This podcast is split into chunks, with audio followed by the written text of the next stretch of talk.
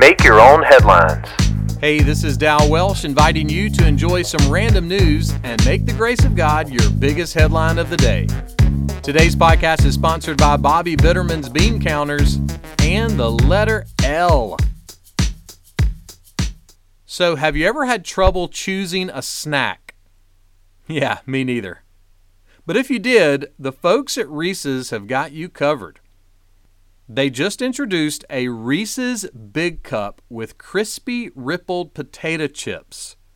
Listen to their official pitch. In each bite, you'll taste a curious crunch for the ultimate sweet and salty snack moment. We do this for you so you don't have to decide what kind of snack to have. Well, bless their peanut buttery hearts. I heard about a guy that puts potato chips on his sandwiches.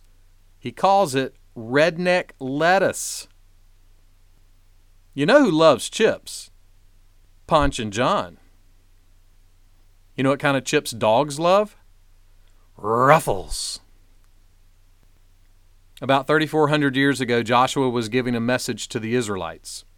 This is what he said Choose this day whom you will serve.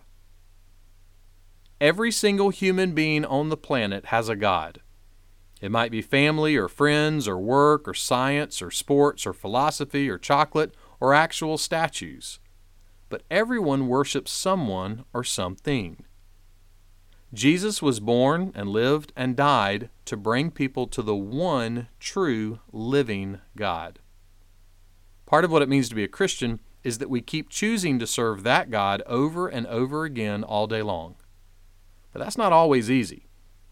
Someone put it this way Will you believe the lie that God is a cosmic killjoy, out to rob you from experiencing the good things of life?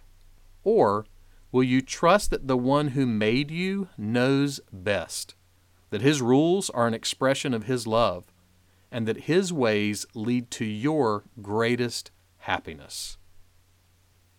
Even better than a peanut butter cup.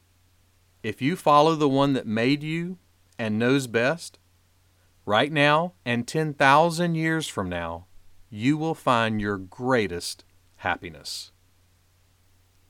Make that one of your headlines today. Make Your Own Headlines is a little smidge of encouragement from Holland Avenue Baptist Church. Tune in Monday to Friday wherever you listen to podcasts. You can find my weekly sermons by searching Holland Avenue on YouTube and Apple Podcast. And for more positive resources, check out hollandavenue.com.